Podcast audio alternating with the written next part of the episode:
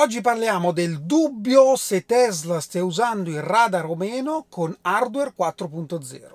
Negli Stati Uniti sconti sulle pronte consegne di Model 3 stanno a significare un nuovo modello?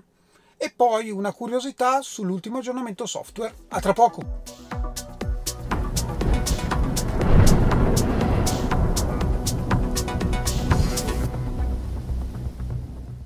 Bentornati a Lampi di Tesla.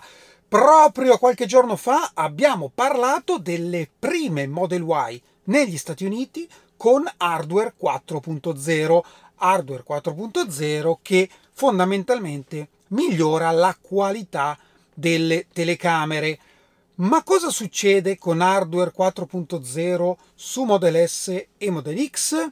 Che è presente anche un radar anteriore vi ricordo che Tesla ha tolto i radar nel 2021 negli Stati Uniti e nel 2022 nel resto del mondo. E quindi torna il radar?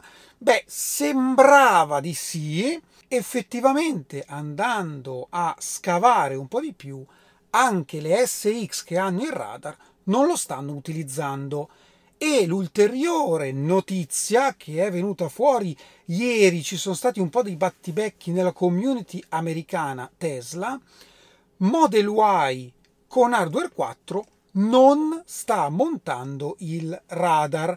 Quindi qual è il sunto di tutto ciò? Quali sono le varie teorie?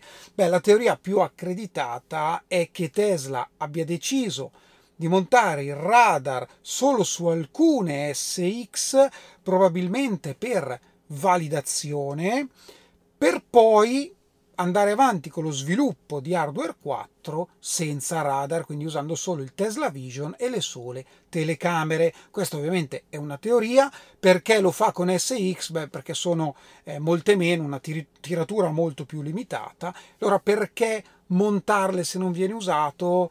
Beh, probabilmente hanno bisogno di dati reali per andare a migliorare sempre di più il software. Ripeto, sono teorie, la certezza è che anche le Model Y attualmente prodotte a Fremont con hardware 4.0 non sono dotate di radar, proprio non hanno l'hardware. Quindi questo è quanto per ora. Model 3 refresh sì, Model 3 refresh no.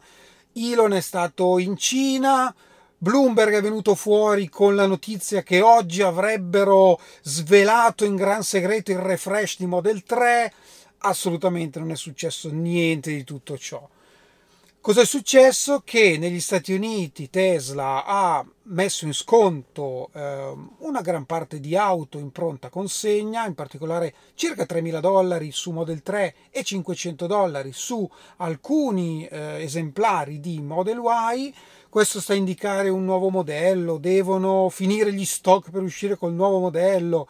Beh, siamo abituati a questo tipo di operazioni da parte di Tesla. Poi guardando al mercato europeo, se andate a vedere nell'inventario, a oggi non ci sono auto scontate, se non qualcosina che magari era in esposizione. Quindi tutte queste teorie di smaltimento dello stock, secondo me, non stanno troppo in piedi.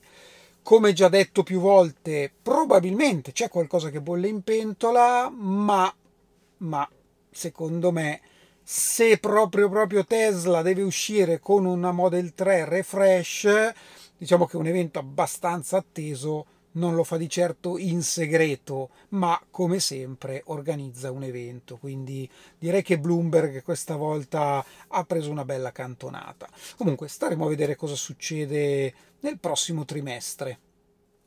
Con l'aggiornamento 2023 12.5 Tesla aveva inserito la possibilità di aumentare la dimensione del carattere del paddone, quindi le scritte, perché effettivamente con la versione 11 erano un po' piccole.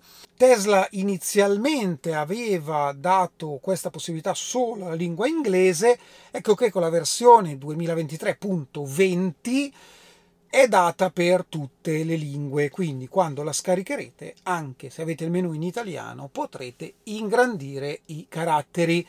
Io trovo sempre che gli aggiornamenti software siano una funzione molto ma molto ma molto sottovalutata. Comunque, meglio così.